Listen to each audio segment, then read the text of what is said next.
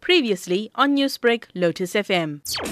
Well, this is like every day where people really die because of gender based violence, because of bullying, and the bystanders that stood around laughing and not try to help and protect the girl. I really think that we have to invest in our community so that they can deal with trauma and that they know how to deal with bullies in the community. At the Thousand Women Trust, we are really worried about this incident. There are a few things we have to address, the bully and the child who was bullied, but even more the mental health of our children at school. And I think it's very, very important that we pay attention to that. Tina, the school that Lufuno attended has been finger pointed for allegedly not taking appropriate action when the matter was reported to them. And this was just moments after the incident, which we've seen on video. Why do you think such issues of bullying often get pushed under the carpet? First of all, the schools do not have a policy. And it's very important that schools do put a policy in place and that they verbalize the policy to parents to teachers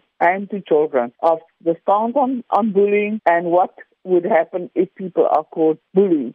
They should talk to the learners. We should inform them and we should have discussions about what is bullying. It's fine to just print a note, but it, there needs to be discussion around that. Tina, do you think that there is some sort of misconception when it comes to bullying that it's harmless and doesn't really affect a child in the long run? Definitely, and they also don't, uh, it's not just the impact of the bullying, but they actually don't understand what is the long term in the sense that that bully very often becomes a perpetrator of gender based violence in our communities.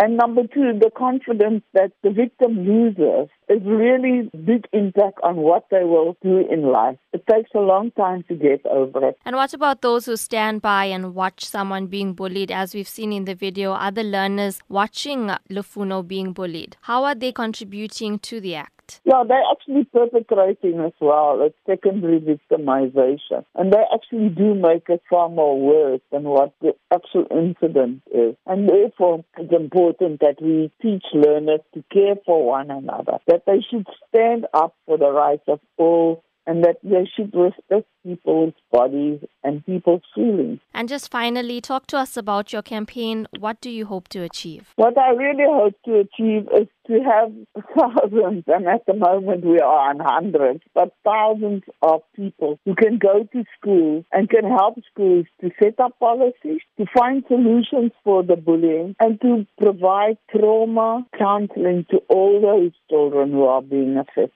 Newsbreak, Lotus FM, powered by SABC News.